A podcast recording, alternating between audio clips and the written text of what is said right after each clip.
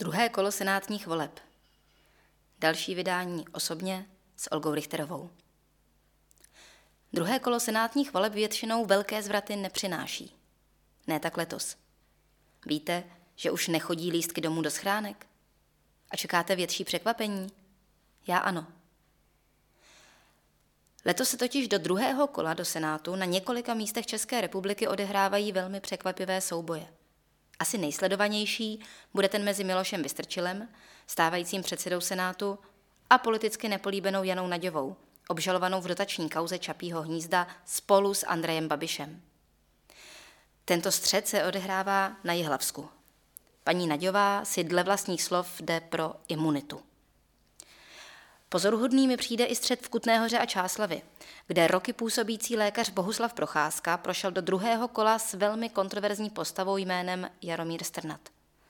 Volit mohou i lidé z Letče nebo Světlé nad Sázavou. Dále na Berounsku probíhá souboj velkého zastánce manželství pro všechny, Janise Sidovského, s letitým senátorem Jiřím Oberfalcerem. No a jak si vyložit to, že do druhého kola v obvodu Kroměříž postoupila paní Jana Zvirtek-Hamplová? Představitelka dezinformační scény bude překvapivě soupeři s Lucí Pluhařovou z ANO. Neříká se mi to lehce, ale tady je, aspoň za mě, volba jasná. Jako i v těch předchozích obvodech. Jsou to nicméně čtyři místa, kde podle mého soudu může dojít k velkému překvapení. A o tom je můj dnešní dopis. Politika je plná rychlých, někdy i trochu náhodných zvratů. A na každém hlasu záleží. Demokracie není nic jistého, zalitého betonem či vytesaného do žuly. Tvoříme ji neustále my všichni, i já teď tímto dopisem, i vy svým postojem k němu.